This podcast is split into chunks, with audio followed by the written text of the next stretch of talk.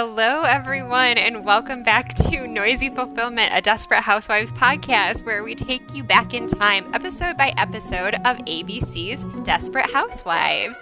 Today, we are breaking down season one, episode six, Running to Stand Still, written by Tracy Stern, another woman in the writer's room. Yay! I'm here for it. Let's go, ladies. Who runs the world? And directed by Fred Gerber. I am Rachel Warren, and my framing question today is about power. How important is power to you, Amanda Baum? Um, hmm, that's a great question. I think it kind of depends for me on where where we're talking and when we're talking about. Like I'm a 7th grade teacher back in school for 3 days and I think and you still made it for this podcast. I'm just saying, I'm so hu- I don't know what to say with you. still standing, barely.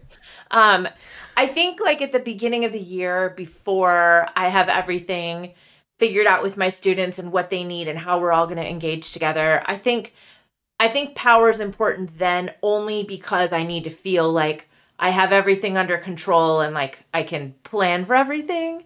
But then as the school year goes on, I feel like that power is less important once I can trust the people that I'm sharing it with. In my house, I don't feel like I necessarily need to have power. I feel like I, more than anything, I just need to have a voice and be heard. How about you, Rachel?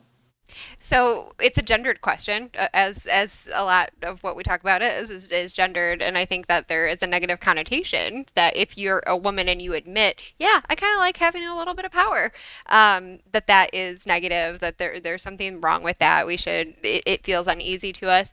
But I agree with you that in certain places, in certain times, in certain spaces, I need to I need to feel powerful. One of the one of the ways in which I know this is true about me is that I've had a lot of agency in my own life. I grew up I, I grew up uh, in generational poverty. And one of the ways that I knew that I would be able to make things better for me was was by attaining a certain level of power, a, little, a certain level of agency in my own life, that I could be the person who figures out who, you know, where I go to college and that those things were important to me. So when I merged lives with uh, someone else, when I when I consciously coupled with my husband, nice. um, there nice was job. a power. Nice job with that Gwyneth Paltrow. Thank you. Uh, with the uh, I, that was that that I have I have so many feelings about that. Um, but anyway, um, one of the things that I learned about myself is that um, when we were planning our wedding, other people had an opinion and they were willing to contribute to our wedding. And if they pay, they get a say. And mm. that was that was a, a, a, moment of power for me. So, ooh, I'm feeling some of that agency taken away from me. And yes, um, when you've felt a lot of agency in your own life, um, it can be hard to let someone else have a say.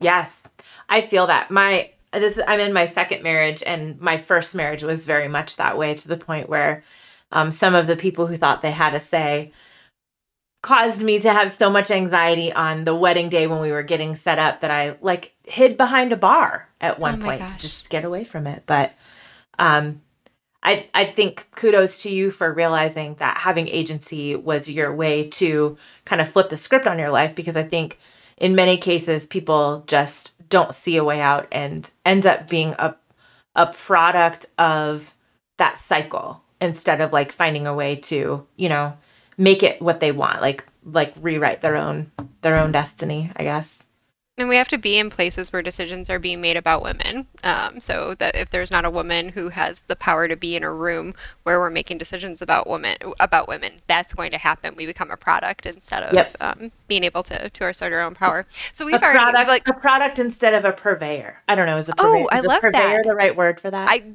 I I'm here. For, one, I'd have to look it up. Um, but but I'll take it. Right. I'll take right. it. I like the alliteration of it. It was it worked for me. Definitely, I I, I, um, I agree. Um, some missed opportunities uh, from last time and three times before that. We talked. We had a couple of them last time when we circled back, but one that I wanted to circle back to was women in the writers' room because mm-hmm. last time we talked in episode five, we had our first uh, episode that was written by and directed by a woman, and that was exciting. And we we looked at that and I wanted to do a deep dive on what that writer's room looked like. And I kind of wanted to see this is a 2004 product. traditional you know again it has it has plenty of things that i hope appeal to men and we talked about having um, male counterparts co- come on we have a guest uh, guest star that's going to come on who's male uh, pretty soon and i'll be excited about that we talked about our husbands being guest stars mm-hmm, um, mm-hmm. and having the male perspective but this is a product that was pretty much marketed for women. And so I wanted to see if in 2004 this is what the writers room looked like for a product that was that was supposed to be going out to women and what does it look like in 2021. And so I used one of your favorite uh, series I think which is Handmaid's Tale. Hey, yes. Yes. And I thought blessed day, blessed day. I I have to say I uh, literally just watched the first episode this week. So oh, my husband and I watched it together. It'll give you nightmares right away. it already does. um, but looking at those writers' rooms, right? So we, so looking at the looking at um, Desperate Housewives, just the first season. I only looked at the first two, the first season of each series.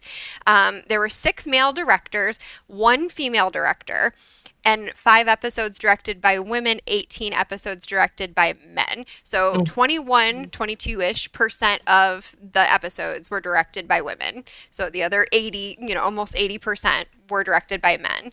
In can I ask it? Can I ask yeah. a follow up question? Yes. Were any of the the episodes directed by women directed by women who also were acting in the series?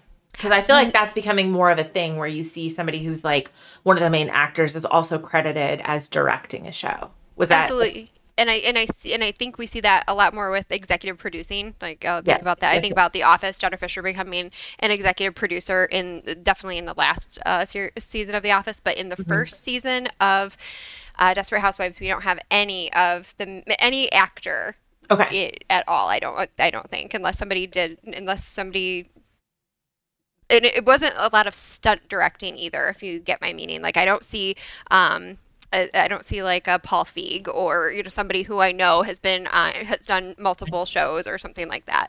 Um, so that was okay. So we talked about that. So 20, uh, uh, you know, 22% if I'm being generous, uh, episodes directed by women. And then in terms of written by women, we had 10 male writers and we had five female writers, seven episodes written by women or at least with a woman as part of a writing team, mm-hmm. and 16 episodes written by men. So about 30%. So 70% written by men, mm-hmm. 30% written by women. So disappointing, right? Right, right. Um, Whereas I have to say, we've made some progress because looking at the first season of uh, Handmaid's Tale, we have one male director, four female directors eight mm-hmm. episodes out of 10 gotta say there are only 10 episodes in that mm-hmm. series but we're in that season of that series but we're used to that. That's a, that's different. But eight episodes directed by women two episodes directed by men 80% of the episodes were directed by women. So it's and almost a reversal. Exactly. So i mean it's and this was 2017 so it's even it's even a little dated from from that. That's four years ago already. And then in terms of the writers room we had two male writers and five female writers. So definitely outnumbered there. Five episodes were written by women and five episodes were written by men but you definitely had more women in the writers room even right. if they didn't write the the episode themselves. So 50% of the episodes were written by women I wonder because I feel like Handmaid's Tale is marketed towards women, but I think it also is very much a a feminist show. You know what I'm saying? Like sure. I feel like I feel like Housewives was written for women, mm-hmm. but it wasn't written for women in a way that um empower like I don't feel empowered when I watch it. I feel mm-hmm. like I feel I don't know, not empowered, the opposite of empowered, yeah. I guess. Mm-hmm. So I wonder if if we looked at a different show that's marketed towards women, but is less of a of a commentary on, you know, the fight for for equal rights. I, I just I just wonder like I feel like Handmaids is like a pretty drastic show marketed for women. Do you know what I'm saying? Absolutely. So, I, I absolutely. You have me all curious about all of this. Absolutely. So I, you know, one, uh, listeners, let us know what other shows that we should do a deep dive on and look yeah. at how they compare um, to 2000 to, to what it was what we were looking at in 2004 uh, here in 2021 or at whatever time the series that you are you are curious about is looking. So, how's that yeah. for a deep dive, man? Inquiring minds want to know. I can't wait to know which ones they want us to see too. So know, that that'll be That'll be interesting. Yeah. Um, our episode title check-in, "Running to Stand Still," is a U2 is a U2 song depicting Mm. a heroin-addicted couple. Um, there's power dynamic there, but definitely is going to pull on the strings of uh, Lynette and the ADHD medication and self-medication. Yes. Yeah. yes. Um, okay. Well, if you would like to support us further uh, than just as a listener, which we absolutely thank you for, you can really help us out by hitting the subscribe button and leaving us a five star review. That really helps people find us because analytics equal search results, and the whole world is one freaking algorithm. Love that one. if you leave. I know you. You're looking at Desperate Housewives, and all of a sudden there's a book about Desperate Housewives, and of course I bought that book about Desperate Housewives, and I'm using it to inform my reading um, uh, in the rewatch podcast.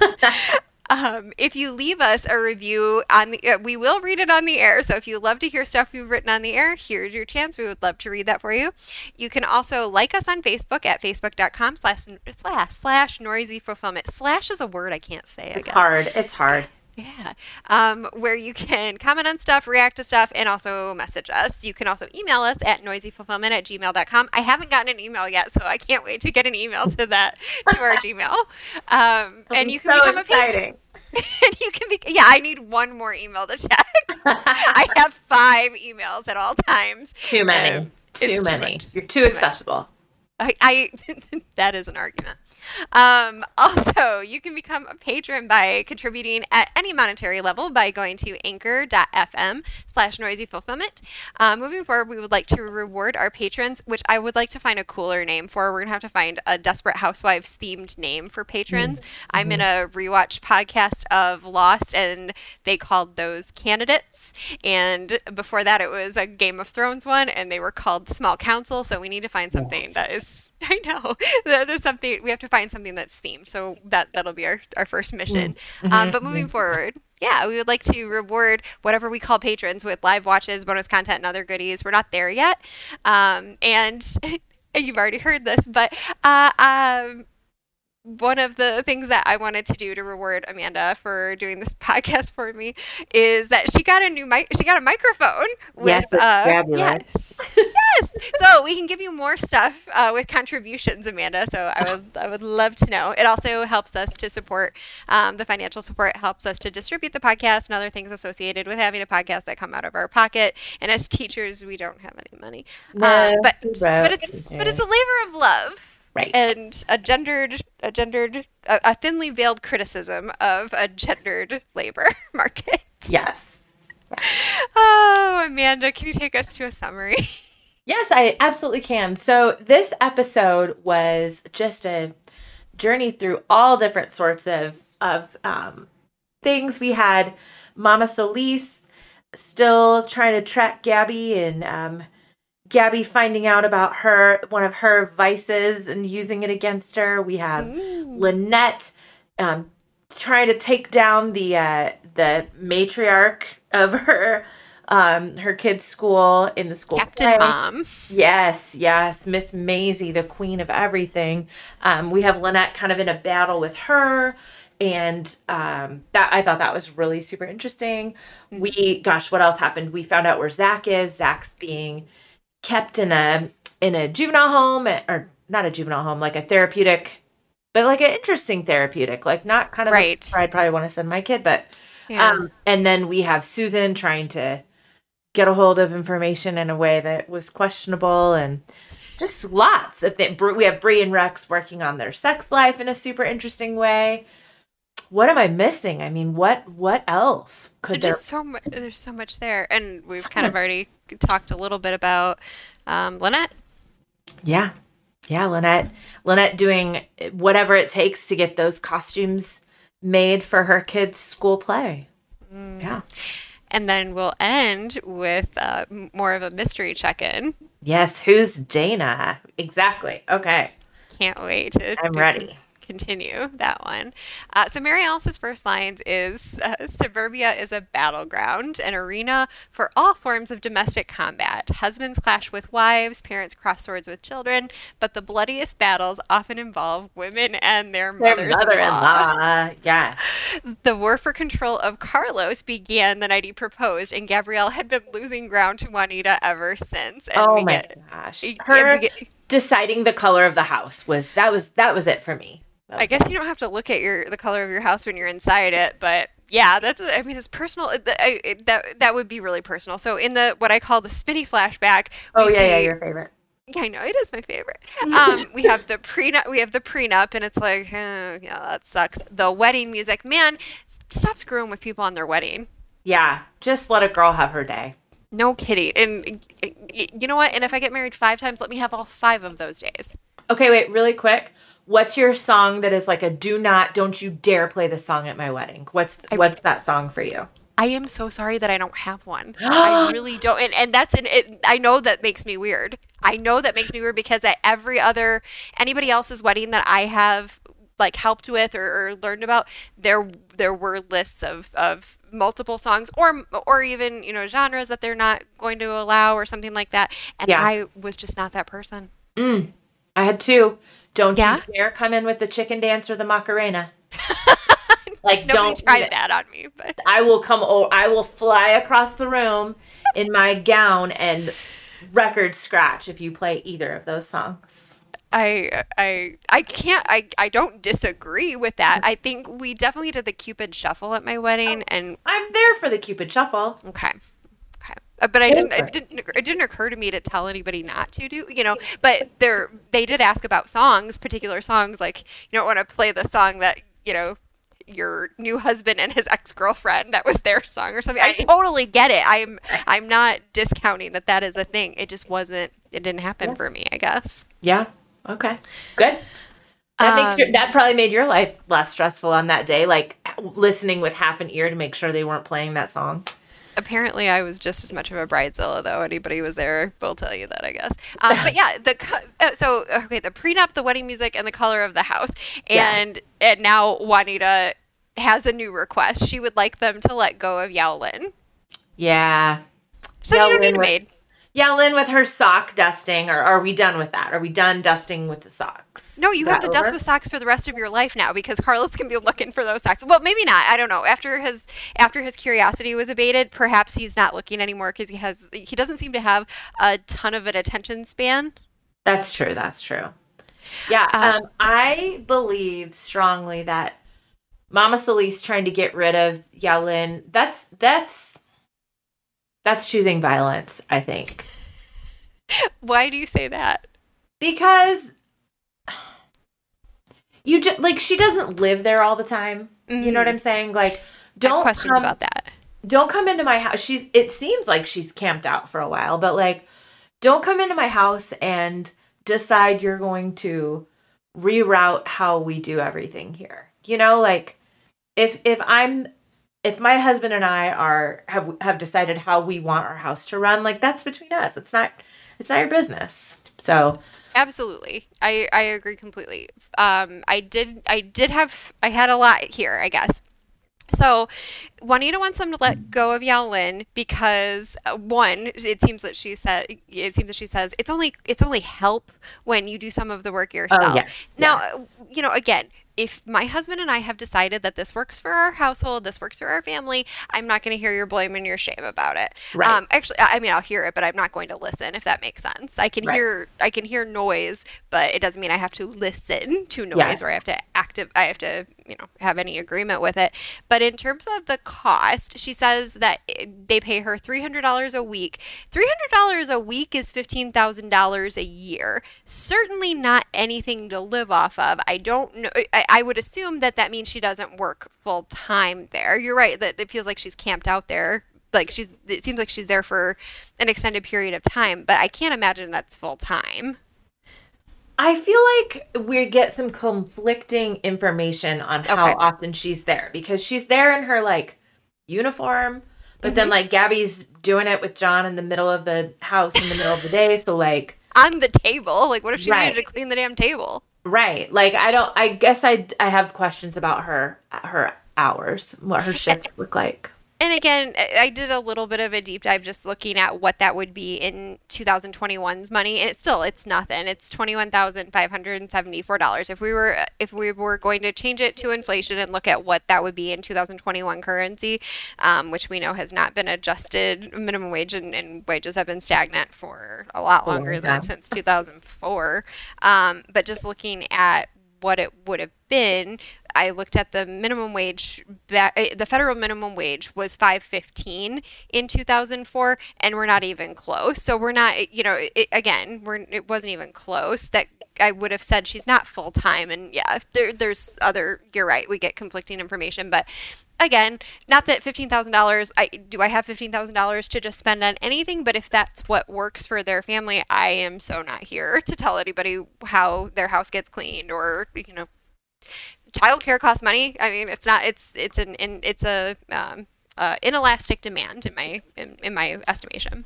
Well, and also, if we're worried about money at Casa de Solis, then like why with the Maserati? Was Maserati? No, yeah, what, it, I, yeah, it was a yeah. Maserati Spyder. Why with the Maserati and then Gabby coming in with armloads of bags from Burberry? Like, yep. you know what I'm saying? Like she dropped about probably a good 5000 on all those bags of of things that she had. I'm i sure. wouldn't even know. I'm delighted that you, like I, I wouldn't even know. But the necklace was fifteen thousand. Uh, Tanaka the ass grabber. Oh necklace. yeah, yeah, yeah. The ass grabber from episode one. I think it was a a high number like that. Yes. Okay. So like, I could. I mean, if we're gonna cut, if we're gonna cut things like. Get me a, a Buick instead, or even like a Volvo instead of a Maserati, but like, let me keep my let me keep my housekeeper because like we have a system that works in our house. Mm-hmm. That's thank you for coming to my TED talk on that. Absolutely. It just I felt like the number 50, if it's 15,000 it would be interesting to me to be like here's my necklace back. I'm keeping my. I'm keeping my I'm keeping help on my house. Um right. but regardless uh, this is not one that Juanita's going to win. It looks like, you know, Carlos at first is like, yeah, you know, kind of, maybe this is something like he, he seems to be on her side. And you know, I don't know. My I'm not I'm I, say I'm not sure if my husband is just smarter than Carlos. I'm positive my husband is smarter than Carlos, but I I I'm sure he is. But regardless, he seems totally clueless to Gabby's seduction having anything to do with losing Yao Lin.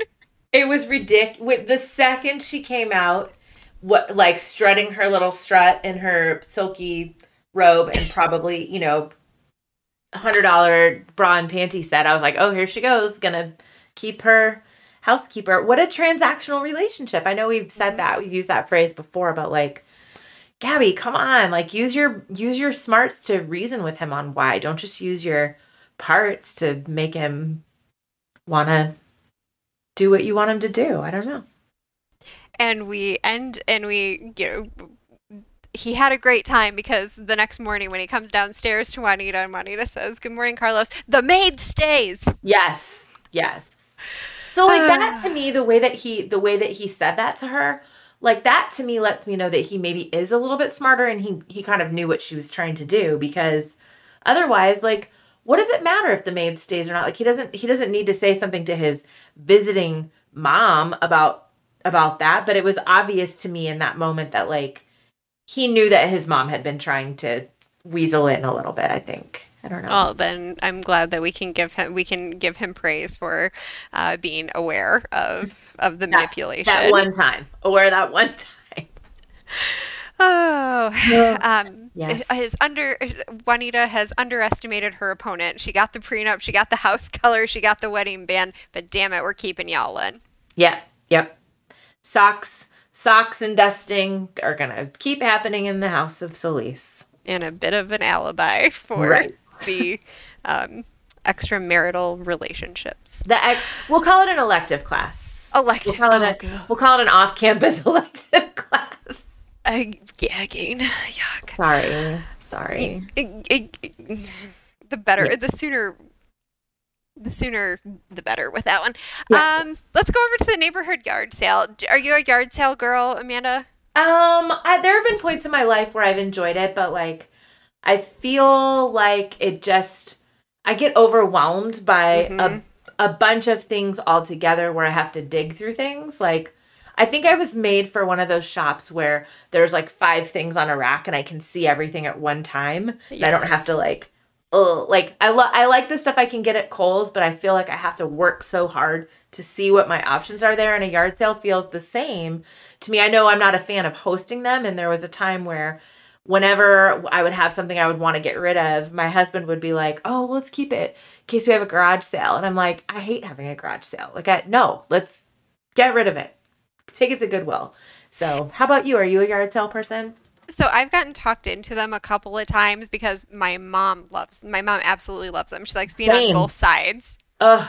It is so her thing, and and I, you know, she would have stuff, and she would tell me, "You'll get more money for it at your in your neighborhood because you do like a large scale Oh. garage sale. The whole neighborhood does it." Yes. Um, so I've gotten talked into a couple of them, but in terms of like money, one, I'm terrible at knowing what things are worth or what. For me, if I don't want it anymore, and you're Amanda, my friend, and you want it, it's all yours. I really don't want any money from it. I just want it out of my house. And I, you know, one, I'm delighted that it's going to uh, that you're going to use it and have a use for it. I really don't want your money. It, it I don't. It, I guess it just depends what it is. I suppose if it's something very expensive, like you know, a go kart or something that will cost us a ton or something, and it has value. But no, I really don't want you giving me five dollars for Right. I don't even know, like a bust form that I thought was a really cool uh, uh, decoration at one point in my life. I truly, I truly don't. And in terms of like, I, like how much work it is to like set up for a garage sale or yard sale, I just, I, it's not worth it to me. If I were gonna do it, I actually, we talked about this in the last, the last round of yard sales. I would do an honesty sale. I would put my Venmo out and all my crap and be like, you can have anything you want and you can pay whatever you want for it. And if you give me nothing for it, if you don't Venmo me anything for it, you just have to live with yourself Oh my gosh, that's amazing. I love that. because it is so not worth that work for me. I would just leave all this crap out. Pricing things and putting stickers on. Ugh. That's no. why I'll always be poor though, and I know that. I get it because we've had and it, it's different in different families because in other families that have married into my family, man, it's like a huge deal with them. And I'm Mm-hmm. like, "Oh my gosh, that's so like again, that's why my family will always be poor." Uh because it's just not worth it. But anyway, back to the back to the neighborhood yard sale that we're trying to get to. Yes. Um Mary Alice, you know, it's kind of funny because it's her doing the the voiceover Right. about the yard sale that's a lot of her stuff and she says you know people often miss hidden treasures susan says she's surprised to see mary alice's award from the chamber of commerce for sale and so susan buys it because she doesn't want it going to anybody else Yes, and I was it had me thinking about a couple of different things like plaques and things that I've gotten that I, I would just as soon leave in a box and my husband's like, "No, you have to have it out because it's like you earned it." But I'm like, it's just so another, supportive so supportive, just so special. But also it's just another thing to like collect dust and it's not Mhm.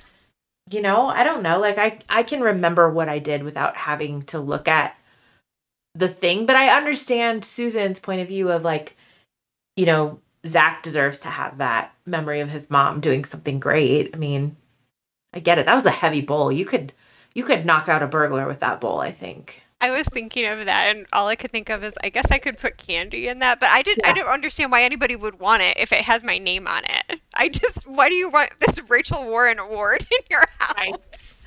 like I'm I don't I don't get it. that one I wouldn't get.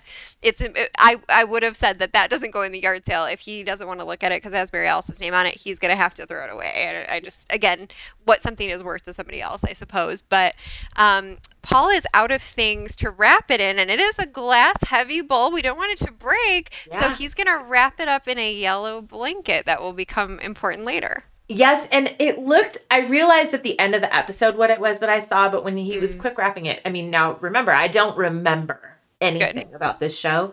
It looked like blood on the blanket, but then I like when it went quickly, but then I realized later what it was, and it didn't maybe appear to be blood.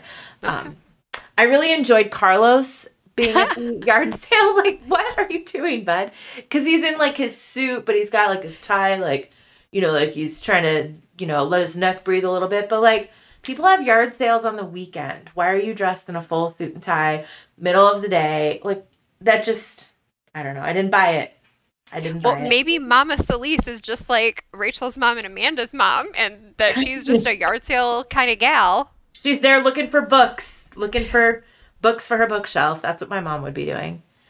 Well, they do have that conversation where Carlos and Juanita discuss Gabby's possible affair, and she says, "You know, Carlos, don't." He's like, "Look at all these men. It could be any of them." Right. And she says, "No, Carlos, don't be stupid. It's not somebody she's going to talk to in public." It's someone she's not going to talk to. But she did seem really friendly with the one guy that we didn't know. Yes, and I It's have like- no idea. He's what we call it. Like he's like he's just a background actor. Yeah, yeah. I don't know him from, and if I do, I've totally forgotten him. But I don't. I think it was just to illustrate that An she extra. is, il- il- that she's somewhat of a pe- that she's somewhat of a um, flirtatious person person in general. So she's Yeah, very friendly. friendly. She's extra friendly. extra friendly. That's a good way to put it. Um, the core four discuss Zach, and they wonder where he could be. Um, Susan tried to get Paul to talk about that, and uh, she says, you know, you know, he's visiting relatives, and she said, he says, yeah. When, well, which ones? You don't know them. Never, you don't know him. well, and how'd you get she the fat lip? Yeah, I for asking too many questions or whatever he said. He did. Ugh. Okay. Uh, Threatening and at the same time. I gotta say, well played. Yeah, super menacing. Like he just has that menacing undertone.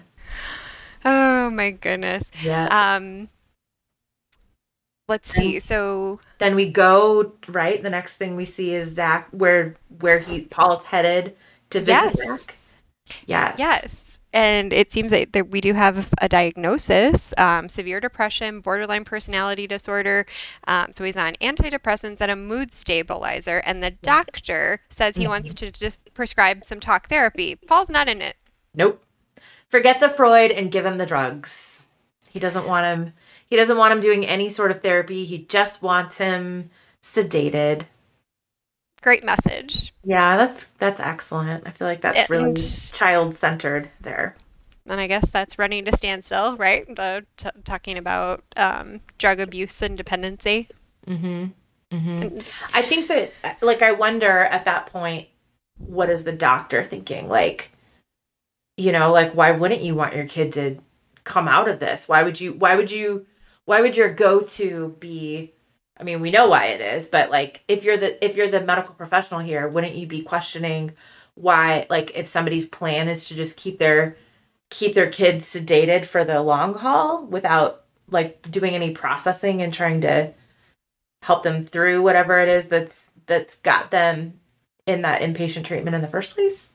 And I would think that that would be a mandated reporting kind of thing, and that this Yeah. is this is all going to come back to the pediatrician and and having a team of care. And so mm-hmm. maybe this isn't as legit. We talked about that a little bit. That mm-hmm. Mm-hmm. this it seems like this is not where I would send my child to get help. It there there seems to be some issues in terms of security, in terms Yes, of yes. the I wrote that practitioners.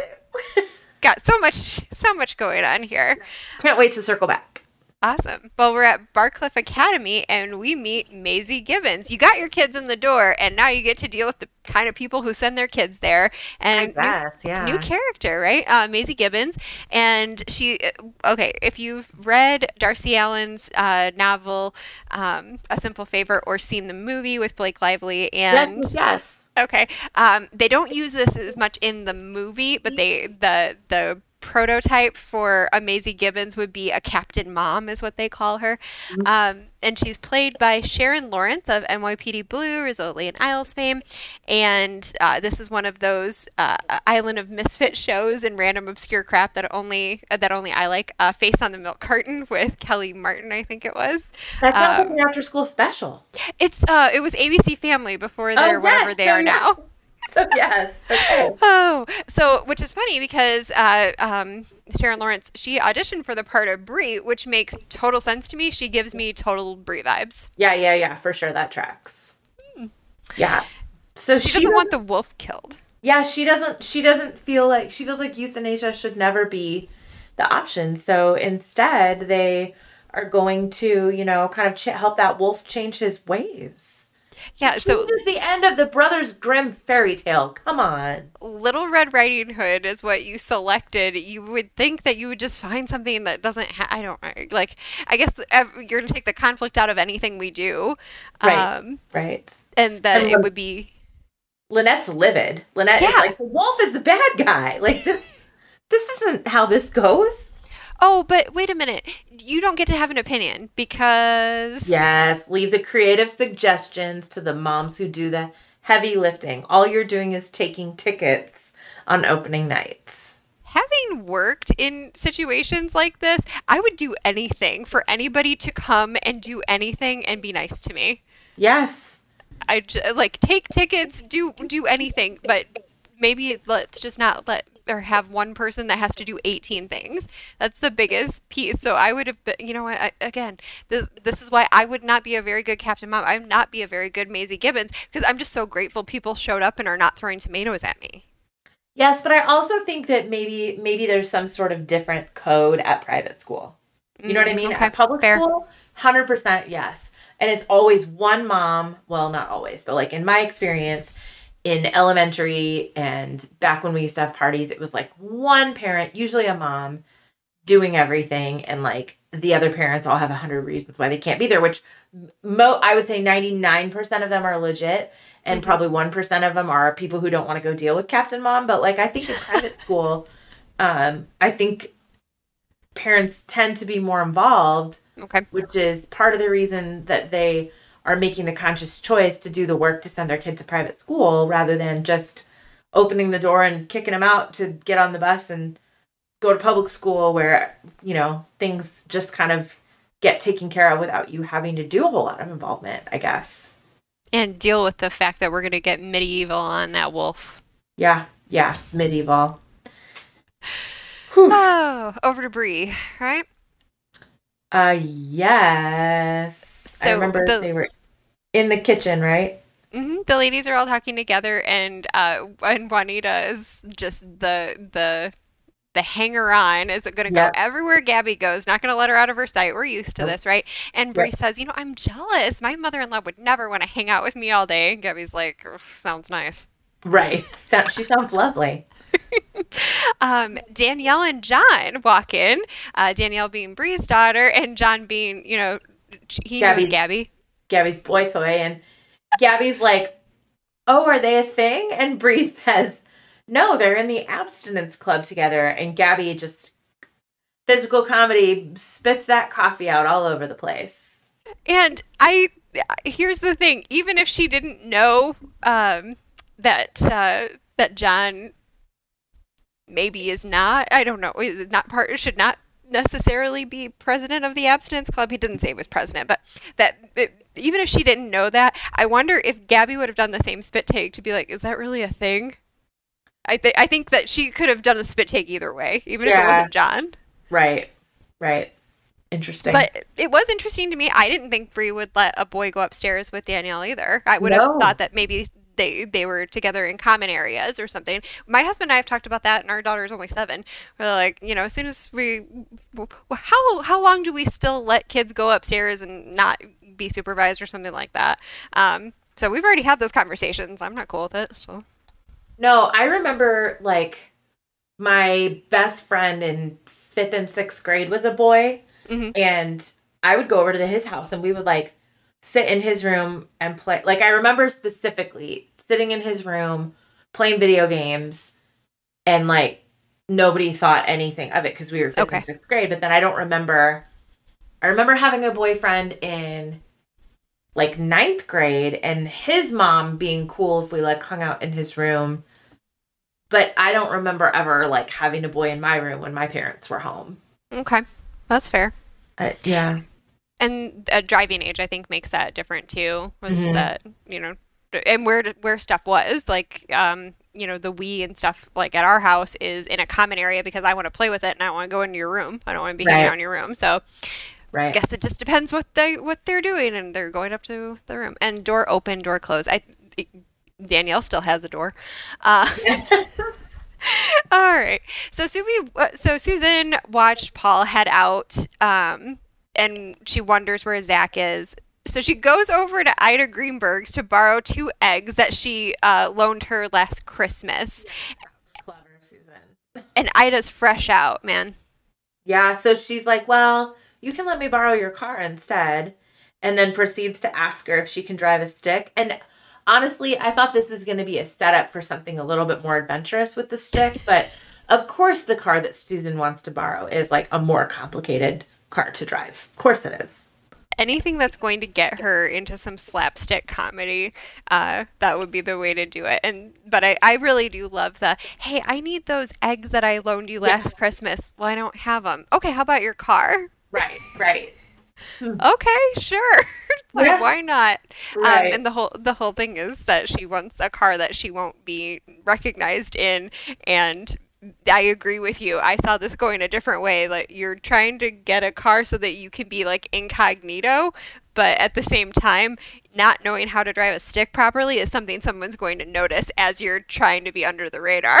Right, right. I and I really wanted more from that storyline. I really wanted that to bloom a little differently during this episode. Maybe I they were short on time. Maybe I felt like I felt like my fantasy was not realized with that. Missed opportunities. Mark Missed Cherry, go back and do it right. Yep.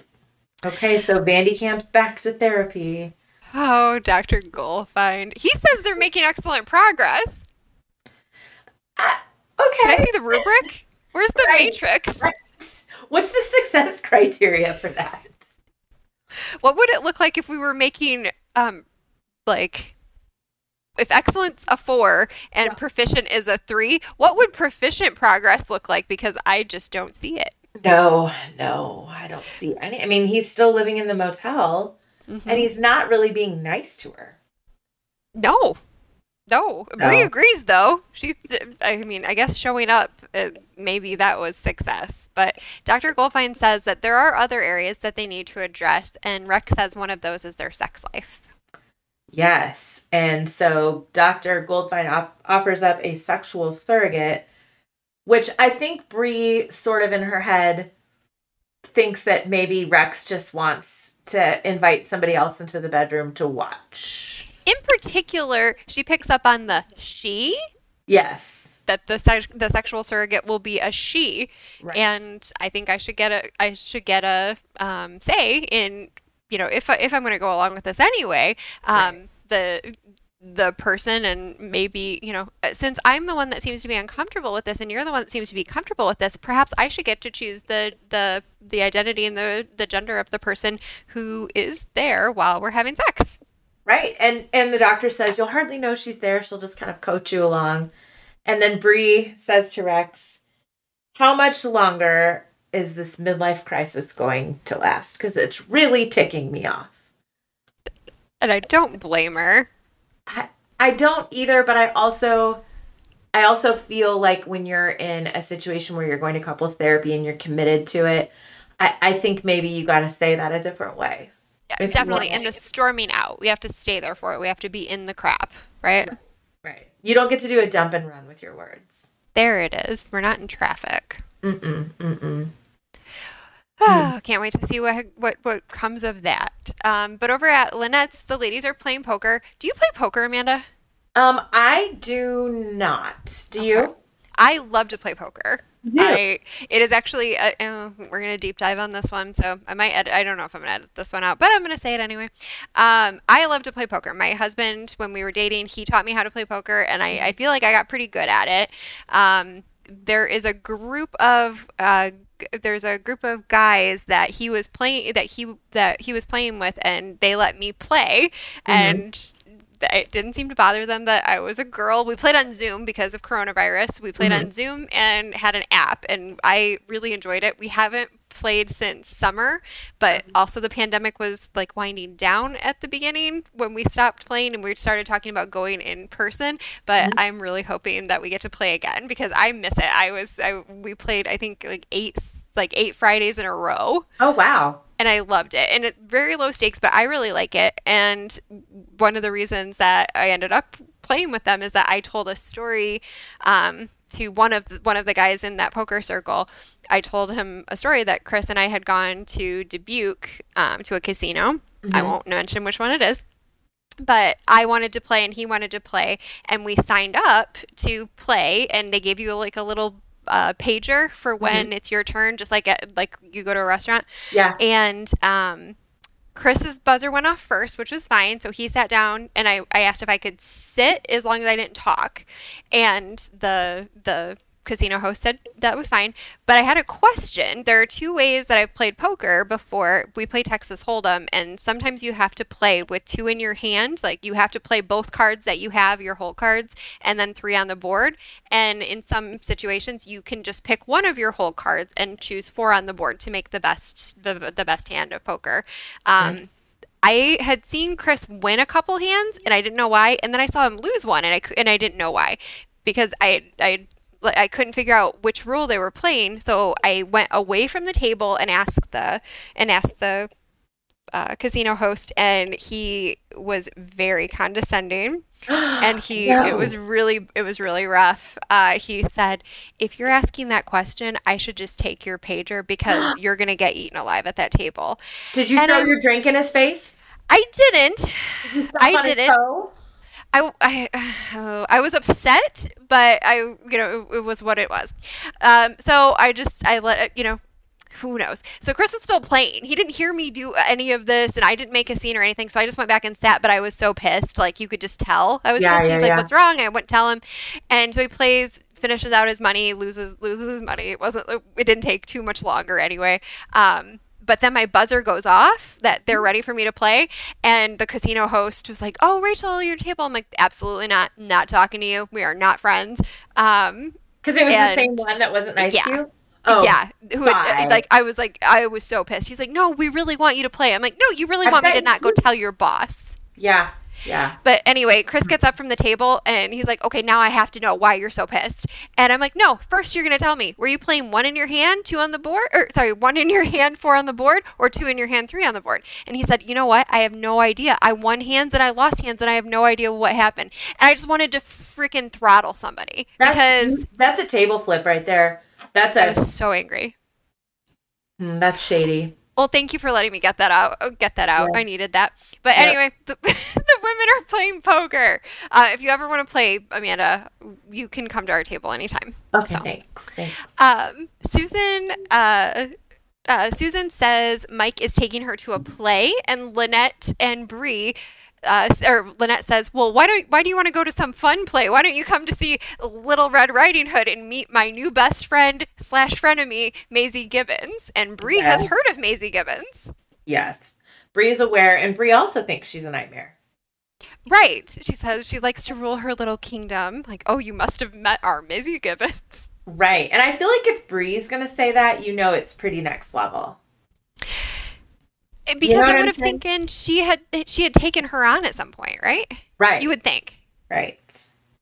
Which maybe the boys are much younger than her children, so maybe she had older kids too, and you just you never know because Right. there are some parents that like transcend the grade levels and then some you just hear stories about like I've never even interacted with this person but I've heard that they're a nightmare. But Bree I seems feel to like- feel like yeah. Bree sounded like it was firsthand information, though. Agreed. Agreed. So I would have loved to know what that what that was like, but I thought it was the, an interesting conversation they had about how women fight versus how men fight. yes. You know, I thought that was super interesting. And um, Lynette saying she preferred how men fight, where they just like get it out in the open and just duke it out. Um, and Yeah. Gabby, and Gab, yeah, and Gabby was totally here for it. She's like, "Aren't we being a little sexist?" I mean, part of that was just she wanted to sneak out of the room, Right. but, uh, but at the same time, I I was glad that somebody brought it up. That yeah, Mhm. that's really kind of that that's pretty sexist because I feel like I know men who don't who fight in a more covert way and fight in a more overt way and i know women who do the same i have i have female friends that are way more confrontational than i am and then friends that won't tell you that they're mad they just tell everybody else Everybody else. you Right. Right. um, Juanita, uh, uh, Gabby says that, oh, you know, uh, my belly is kind of bothering me. Uh, I might be in the yeah, I might be in the bathroom for a, a minute, and the ladies are like, "Oh, I don't like to play just the three of us playing poker, so, uh, you know, let's take a break." But Juanita is willing to help out. Yeah, she jumps in and it's obvious right away that she's a little bit of a card shark because she asks them why they're not playing for money. Yes, the ladies had not been playing for money; they were just playing for chips. So she she says, "Oh," Lynette says, "Okay, that's fine. We'll do fifty cents a bet." And Juanita said, "Let's double that. We'll make it a dollar, three raise limit, twenty dollar buy-in." She she knows exactly what she's doing for sure. And meanwhile, our our girlfriend Gabby is climbing out the window to go meet up with her boy, and of course she's in a mini skirt and spiky heels, and of course she falls out of the window because that's how this show goes. I and I just have to continue that he keeps calling her Mrs. Solis, and it yeah, just, so creepy. Oh gosh, and Mrs. Robinson, right? And she's mad at him because of Danielle, and she tells him, "I can do things to you that she can't even pronounce." And I was like, "What is she talking about? Like, what what things can can't be pronounced?" But, um, yeah, I thought that was a nice little meetup they had. Also, you have to compete with a 15 year old girl. Like i would i would imagine your sexual prowess is probably uh, superior to that right. of a 15 year old girl. Right. Way to go gabby. Model having lived your life you know in the spotlight. Probably you're more experienced Ay, ay, ay. Um, just uh, as a side note, behind the scenes, uh, Eva Longoria, when she was talking about this scene, she said that she had a great stunt double to do to do the falling over or you know climbing out of the window and over the um, over the fence she had a great stunt double that she looked like her twin and she said i wanted to do the part where i climb over the fence but they but they said we really want you to fly over and she said yeah i won't be any good at that. Um, she so she said if you do a rewatch of that you can see that it's her foot but she's the but um but the stunt double is the one that flies over. So there's a little bit hmm. of a um a, a, trivia. Yeah a little bit of a, a catch there too. Um nice when Gabby returns, Juanita has cleaned out all the women, and I'm not really sure they're like I, like I, I paused it. There's over two hundred dollars on the table, and the buy-in was twenty dollars. So unless there were multiple rebuys, that that's a uh, continuity error. Well, but how often do you go to your friend's house across the street with your purse with a bunch of cash in it? I don't typically have cash. If you Ever. mug me, I mean, I just have a list of my credit card numbers so I can call the credit card companies. Right. Yeah. I don't carry cash like that unless we've gone on a trip somewhere and we've taken out cash and then I don't end up spending it. That's when I have cash in my wallet. And only that. Agreed. that. Agreed. Or if somebody is in the the world of like again, most people just when we go out to lunch or something, they we Venmo each other or exactly exactly. So I don't know about that. Um, but back at Barcliff, Celia broke her hand playing tennis, and now Maisie needs somebody to do the costumes. And Maisie's really put out by Celia breaking her hand. I mean, doesn't doesn't Maisie just have the worst luck ever? Well, it's so it's so hard for her that other people go live their life and she's so affected by literally everything. Mm. So Lynette very, very excitedly volunteers to um, take over that sewing. And Maisie's kind of like, Do you really do you sew? And she said, Yes, of course. Loved it. And then now that she's doing some heavy lifting, she wants to have a voice in the conversation. And I, I gotta say, the other moms were here for it they so were because one mother starts applauding and all the others join in yes. um, and then then when it's time to vote she says you know we still have time. We can we can change. And lynette calls for the vote and yes they show up for her. They sure do. They sure do. Still feel like that's not going to end well but at least lynette had her moment where she rallied her troops. And this might be nitpicking but um, Lynette has what appears to be a gold wedding band on her pinky finger of her right hand. Oh. When she raised her hand, I could I just noticed that the hand she raised was her right hand, and she had. I mean, I just it was weird. It was weird to me that it was on the pinky finger, and I can't find a reason for it, but that it was there. Okay. Okay. Sorry, it's not more. Yeah, I just I, I wrote it down, but nothing ever came of it. Yeah. Um. Susan is in sunglasses and a bucket hat, borrowing Ida's stick shift, and follows Paul to Silvercrest uh, Juvenile Rehabilitation Center, where um, Zach is being housed. And I gotta say, back to the stick shift, this is where I thought that part was gonna really play in, but all we had was just a rough start, and that was all we got from that story. Agreed. And we then we pan back to Bree is at lunch. It looks like at the country club, and Dr. Goldfine is in the same place to eat lunch, possibly reading a romance novel. A romance novel, yes. I was like, oh, that's intriguing. Right. Um, Bree approaches and she asks if um, he would like to join. He would like him to join her, and he says that he doesn't socialize with clients, uh, but Bree really wants to talk. She has no boundaries with this man. Like, no bound for somebody who's so collected and so like thoughtful of every word and emotion that they show. I feel like in this context, multiple times she's just shown a complete lack of boundaries, which I don't yep. feel like tracks with her character. I I agree, and and maybe that's why mm, uh, Dr. Goldfine eventually says yes. And just the way she looks at him, she looks so grateful and relieved um, that so you know we'll have to figure out the the logistics of how this is going to work. But he's at least going to he's he's giving it a thought. He's going to do it. Yes. Yes. Oh, back at Gabby's, Lynette calls for Juanita, and apparently Lynette owes Juanita money. So even the money that I saw on the table, which I thought was too much, yeah, it wasn't enough. So Gabby says, Sure, I'm sure she'll take a check. And she tells Carlos that his mother did a great job playing cards. And then Carlos comes out with the gambling addiction that uh, was pretty significant, it sounds like. Yes, it sounds like that was that that is a true addiction um, for Juanita, and Carlos has never shared it with Gabby before, but she is so delighted that he did this time. Oh, she loves this Achilles heel. This this is going to be just the best part of her rest of her episode, I think back at lunch, Dr. Goldfine says, We have to treat this as a session. So Bree writes him a check, and Dr. Goldfine really assumes that Bree doesn't like sex. And I thought that that was a misstep. Like, he should, um, you would have imagined that he would have her lead the conversation. So maybe they don't have a therapist in the writer's room either, or a technical advisor on therapy. I'm sure not, but I, I really, um, it was shocking to me when Bree went into basically her soft core porn For sure. explanation of how much she loves the whole process of sex and all the sensations and like I, I don't know it was she was very descriptive and she she totally owned it. The whole I, I, agree. This is not something I would have pegged for bree and that's on that's my bad. That's on me.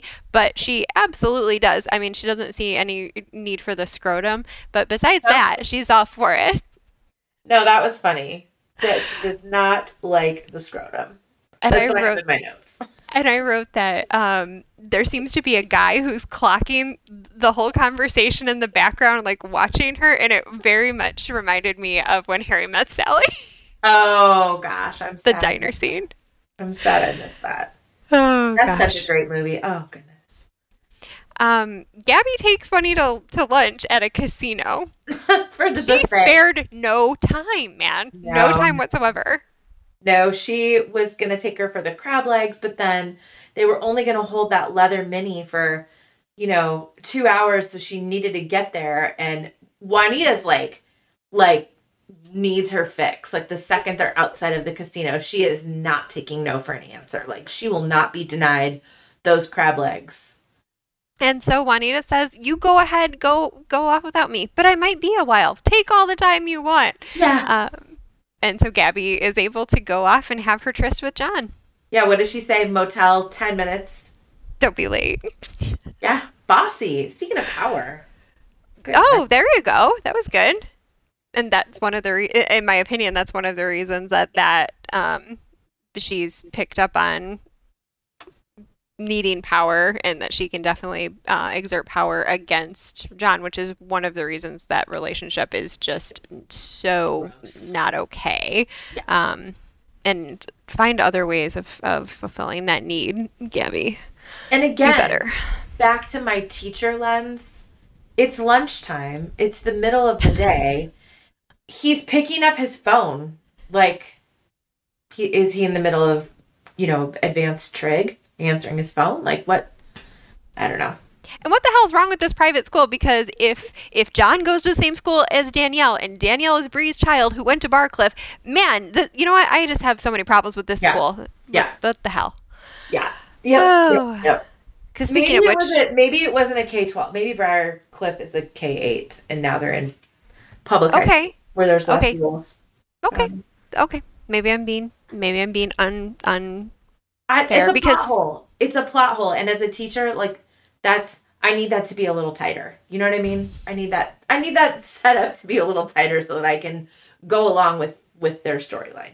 Don't ask me to suspend disbelief here, man. Uh, The, it's, it's- when it comes to education, I can't. But back at Briar, uh, at Barcliff, I say Briarcliff, Barcliff, uh, Oh. Lynette and Maisie get into it about Lynette's costuming, um, and Oof. she says Jordana Geist seems to get all her work done. She does concessions, she does the sets, she has three kids and a husband, and I have to say, good for her, not for me. Right, and we see her like on a, like precariously perched on a ladder painting, like leaning over a broken leg, waiting to happen.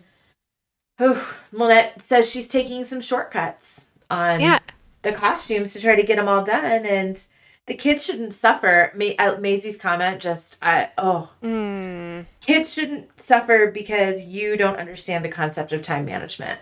mm. What adult says that to another? What adult? wh- Who says that to anybody?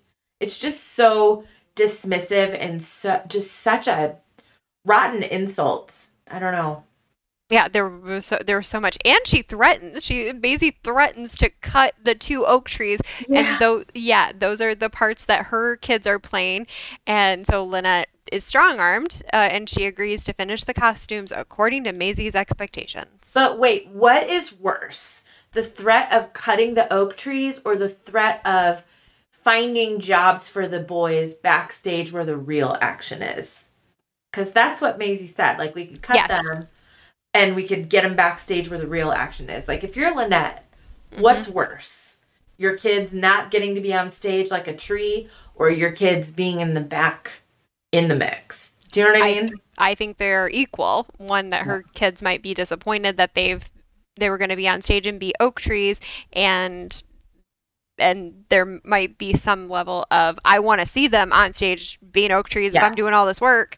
Um, that I don't want to see them behind. I don't want to see them backstage, and I also don't want them to be disappointed. I don't want to be disappointed. So I think I think that those can be working a lot. She does the way that they pan to the to the boys playing oak trees. It did seem like that the the first initial fear was I don't want my my kids to be disappointed. Yes. Yes. But I also feel like she wouldn't want them to be back where she knows that they were are more likely to cause the chaos that they seem to enjoy causing. Although we haven't really heard much about them up to much since they've joined this new school. Now that's hilarious. I did not consider that that she thought that they would be more they would be more trouble that way. I had not considered that. Thank you, Amanda. Consider it now. Wrap your brain around it now. I do. Oh my gosh. Could, the, what if they brought the whole set down while they're Exactly. backstage? Exactly. Oh my gosh. Yeah, you know what? And Maisy, you would deserve it. That's what I say. Yeah. Yeah. Oh gosh. Um, Oh, Susan. Susan. Susan. Great idea on how to really get into the uh, Silvercrest. Silvercrest facility. You know, Julie, just go ahead and fake some bulimia. You know, just gag a little. What? I know. I know. Oh, and so troublesome. and Julie, at least Julie's an adult. She's a, she's a bit reluctant. Um, but when she finds out, when she's like, "Why is this so important to you, mom?" and she said, "Because my my Mary Alice was my friend, and everyone thinks she did something terrible and selfish, and I want to be able to restore." her image. I want to figure out what was bothering her so badly that this is the the avenue she took. And Julie finally says, "Yes, but you know what? When we're done with this, we got to talk about your parenting." yes. Yes. Been a long time coming there, Julie.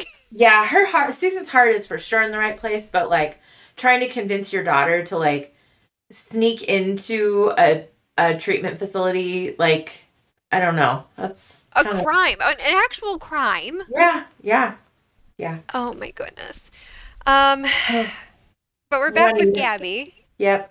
Back- Juanita has broken Carlos's visa. Oh my gosh. And Gabby looks genuinely shocked. Like that Gabby goes to collect Juanita and Juanita says she lost using Carlos's credit card with a $15,000 limit and even Gabby seems taken aback like seriously? Yeah. And but is fifteen thousand like Just the their number. number for the show? It's just their number. It's the number. Okay. All right. Yeah, so she broke Carlos's visa, which I don't know. I mean, she seemed like she was going to try to help her out a little bit though. That was good. Definitely. We'll we'll figure out we'll figure out what to do about that. Yes. Um Brex, uh, uh, Brex, that's their new name. Yeah, um, married name. However, Bree has gotten something out of out of this. We found that Bree does like sex. She definitely wants her marriage to be successful. So she shows up to Rex's hotel room in what has become a very iconic scene of the entire series. The full length mink with the tousled hair. I mean, she looks smoking hot.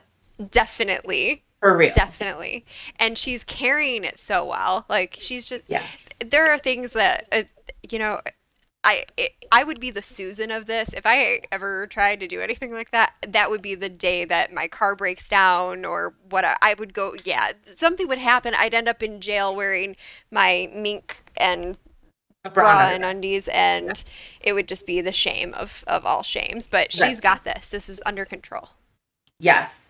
And we we see Rex, I have written down Tom, but definitely not Tom. Rex, who just looks slovenly with like his giant pizza box and this messy ass burrito in his hand, which I'm like, oh, this burrito is gonna be problematic, which, you know, it ends up being the buzzkill because they they start kind of going at it a little bit and it seems like Mhm. it's really working for both of them. And then Bree turns and sees this burrito that's like dripping its contents like it's about to be a mess. And you you just know like yep welcome back Bree there you are. There she is So there are two things I want to talk about there. One, behind the scenes, um, in an interview, Marcia Cross, who plays Bree, said, "If I told you how many times we had to squeeze that burrito to get the cheese to fall out just so on the floor, you wouldn't even believe me.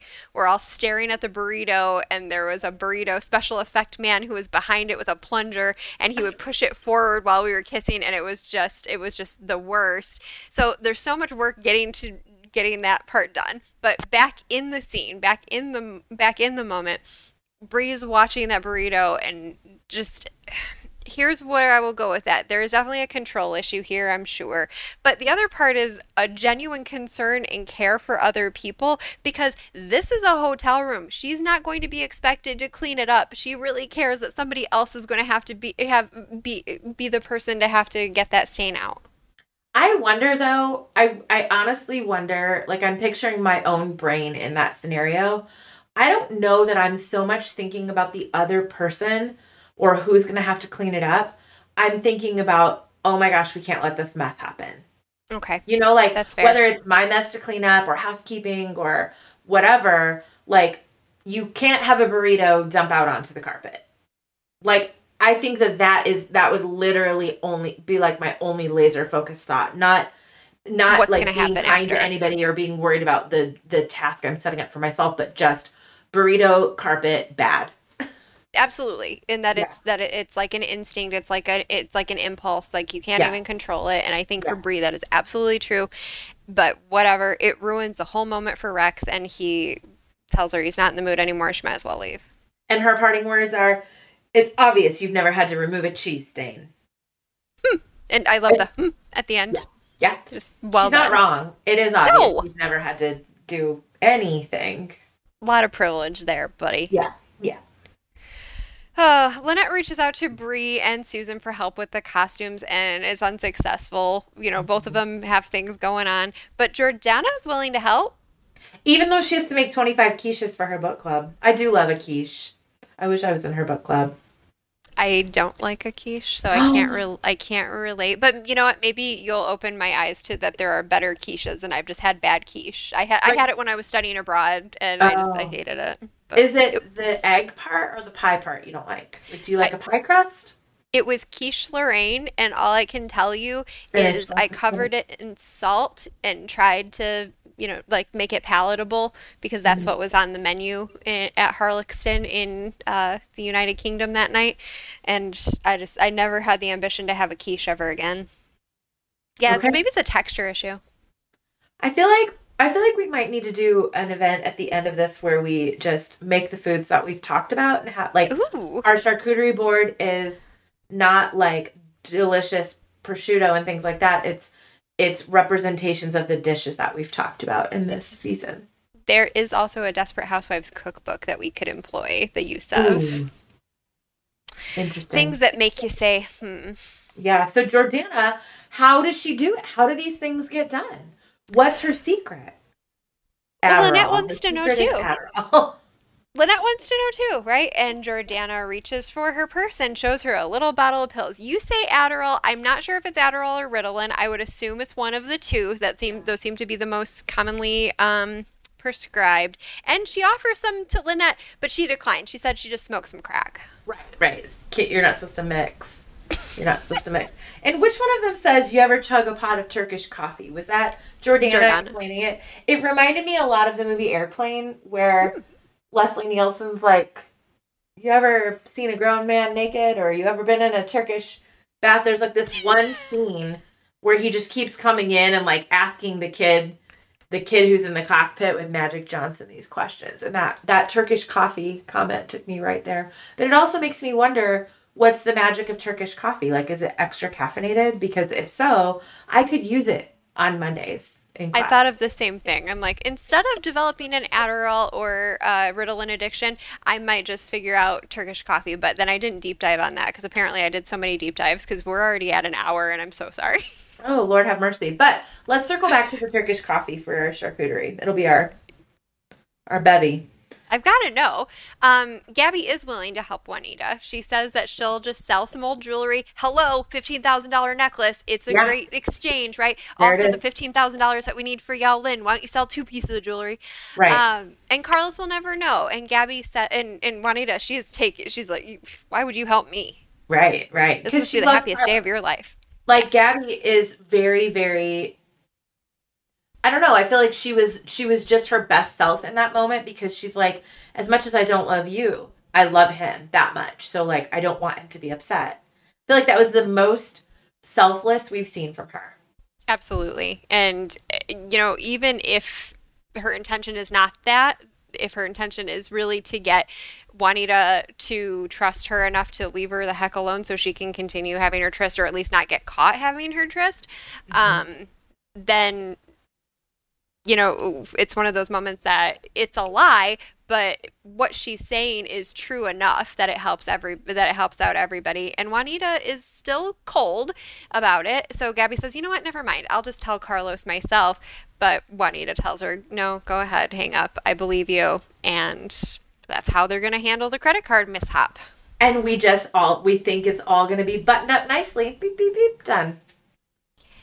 Susan uh, has made an appointment apparently at Silvercrest to see Dr. Sicker, who is the doctor that is apparently in charge of Zach's care. Uh, and Julie does sneak in. She's she's masterful.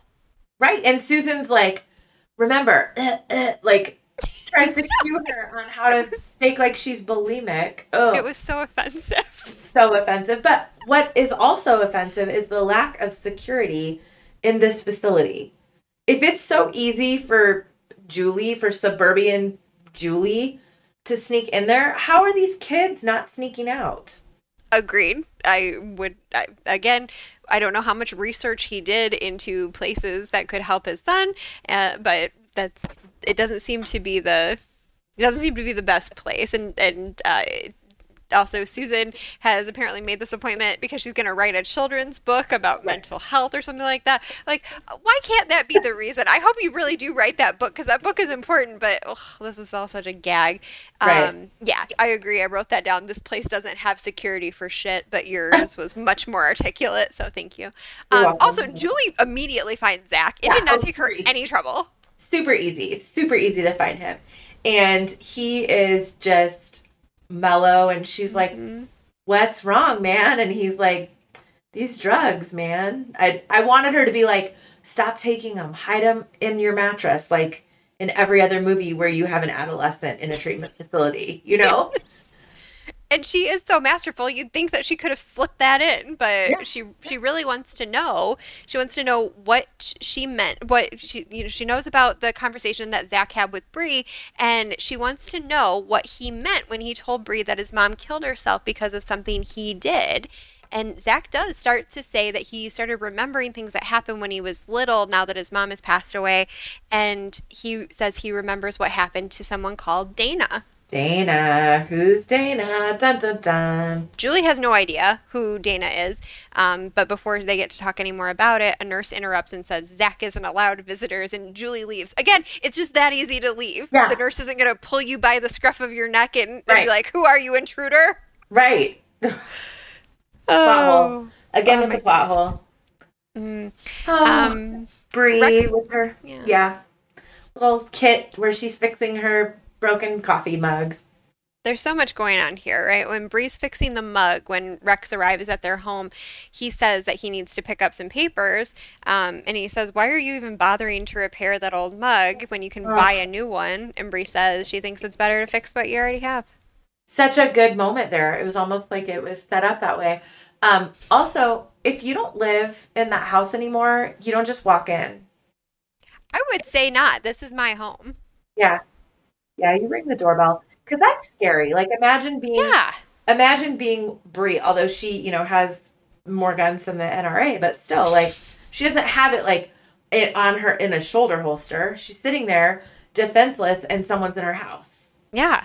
I agree. And maybe he used his key, but still, I think even even so, it's a matter of no, you don't get to come and go as you please. You either live here or you don't. Right. Um, we Bree, have an it- interesting conversation where Bree kind of comes out of a bag at him and blames Rex for the disconnect, and and it's obvious there's something wrong. And I felt like we were right on the cusp of Rex sharing what what the deal was, and then nope. my favorite piece of this scene is that Bree absolutely I don't like the word slut shamed. I prefer sex shamed to, to that phrase, but she absolutely refuses to be sex shamed. Um, but she said, and she says, you know, you humiliated me, Rex. And while I don't like what she said about, you know, normal men would be, uh, would be clawing the walls by now. I don't. There, there's nothing normative about human sexuality. It's on a spectrum. There's, you know, I, I get what she's saying, but I wish that she had said it a little bit differently. But Bree says that maybe this disconnect, yeah, it's you and not me. Um, so you know what? The house is spotless. Take me right here. Um, and And he he- says, you know, stop. You sound like a whore. And she said, no, I sound like a woman whose husband won't touch her. Right. And Right. she's not going to take that line. Like she's just, literally, she's not going to take it. Like you, like you will engage with me. She's not fighting a conflict here. I don't. Yeah, she she's tired of him just putting it on her. Yeah. Hmm. But he's he's and, and she's also she also said she's been affected by Mary Alice's death. She wants to know what what are you keeping from me, Rex? What is it that you can't say? And he he won't he won't show up for that moment. He leaves right away. Yes. So Lynette is still sewing. I know, and it's so terrible. It, like her house looks terrible. She looks exhausted. It says she's been sewing for 18 hours, and she starts to cry. And man, I've been there. Yeah, yeah. When not, it's just like, not on sewing for me, but on working on trying to get something done hmm by myself and feeling frustrated. yeah, I and and so that that just that that feeling of frustration, and then she decides that she's going to take her kid's AD, ADD medication. Jordana has has opened her eyes. And she changes her whole personality in about four minutes. Those I don't know how- in real I don't I don't know how long it takes to to to kick in. Um, if that's one that needs to like needs to um, collect in your blood and, and is useful, but apparently like it was it was like the limitless pill for her. Right, right. Or like a Dexatrim from the 80s. oh, that's good. Um, and it seems to be working because she's now done with the the costumes and she's moved on to the house. We can clean the damn house now. She's cleaning with a Q-tip, and that house probably hasn't looked that spotless since they closed on it. Oh, if then. Oh my goodness. Um, as the sun rises, we're at Gabby's house, and Juanita tells Carlos that she doesn't think Gabby is having an affair, and Carlos looks relieved. He really does, and then and then he shares with her that with Juanita that she that she told he told Gabby about the um, gambling addiction, and Juanita Mm. has a ding ding ding moment right there. You can just see that look cross over her face, like she realizes she's been Mhm. duped. Absolutely. And this is now new ammo for her. Can't wait to see how she how she works through it. Um, but at Susan's house, Susan went through all the yearbooks, and there is no Dana that Julie and Zach ever went to school with. Julie wants to visit again, but Susan is not as uh, not as eager this time. Nope, she's not. She's not. Something is mal- something is malevolent there. She's not she's not Yeah. sure she wants to to keep looking. Um, but Juanita now was sure that Gabby was having an affair, and watching the fact she clocks it. She she clocks that uh, Gabby completely ignores John, and that oh, it's like the epiphany. Like now Yeah. I know. Now she knows. Mm. Ooh, can't wait to see how that's going to unfold. I feel like I know you already know, and I know our listeners probably already know, and I used to know at one time, but like I feel to stay on brand with this show, there's going to be some blackmail involved. It's been Definitely. it's been like two episodes since we've had a, a good blackmail sequence, so I feel like it's coming. Mm. Dun dun dun. I don't know. Uh, Lynette shows Lynette shows back up at Barcliff, and Maisy says that Cecilia Bond is still credited with the costumes. She and- forgot to tell the printer. Oh, they, in quotation marks, they forgot. Well, who's they exactly? Well, I guess that would be me. Yeah, mm. she's nasty. She is a straight up Regina George, Yes! hundred percent. Queen, she's a Queen Bee mom. If you haven't already read, if you read Queen Bees and Wannabes, um, which is what. Mean Girls is based off of, there is Queen Bee moms and Kingpin dads, which I highly recommend. Teach Yes. people how to socialize with one another's children's or one another's children's parents without being jerk faces. Yes, she the the icing on the cake for me was when she insulted the Mm. coonskin hat that looked like roadkill. Now, come on, every coonskin hat looks like freaking roadkill. Like That actually the point of the coonskin Right. cap, is it not? Right. And she was mad before because it didn't look enough like roadkill, but now it's too much like roadkill. Like we're just it's a kid's play and we're gonna see it for all of about three minutes. And Lynette calls her out, and she is ready to throw down. She is ready to throw hands. Yes, she is. Go, Lynette. And She these tells other her- moms, these other moms, I swear, you know in their head they're wanting to do like the middle school like fight, fight, fight, they, like get around it in a circle. And she tells her that she needs to take her sorry ass outside, and uh, you know Maisy's not going to show up for that. Uh, but Lynette's going to have all the final words, and she says, you know, Maisie says, "I don't have time for this," and Lynette says, "You know what? Next year we're doing Bambi, and she's going to take a slug to the head, and you're going to like it." Yes. Yeah, I wrote that in my notes. And I just have to say, I mean, it's not nice or fair or anything. Felicity Huffman, I'm sure she's not listening to this, but it might hurt her feelings. But I'm like, you know what? She's going to do fine in the yard when she gets sentenced to prison for her scaring herself in the college scandal. Oh my gosh. Have you watched the the um docu series on that? Yes, Oh, we've talked about it. We've talked about it. Oh, I have. And I know that we're the same person because we would definitely watch that. It. Oh, Oh gosh. Well, uh, last words from Mary Alice. Um, the search for power begins when we are quite young. As children, we're taught that the power of good triumphs over the power of evil, but as we get older, we realize that nothing's ever that simple, and traces of evil always remain. Oh, it's so true. And we pan over a yellow blanket that says, What? It says, uh, I forgot her name. I was about to say Rita, and that's not even Dana. Dana. And it was a pink balloon that I thought was a spot of blood.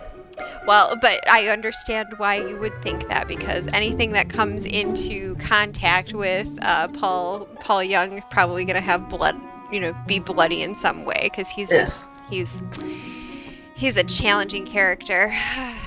Oh, what an episode! Chock full of so much good treasure. Oh, well, thank you as always to my co-host Amanda Baum. It was all, uh, always lovely seeing you. And until Thanks for next having week, me. until next week, I'm Rachel, And I'm Amanda. and this is Noisy Fulfillment. Fulfillment. See you next time. Bye.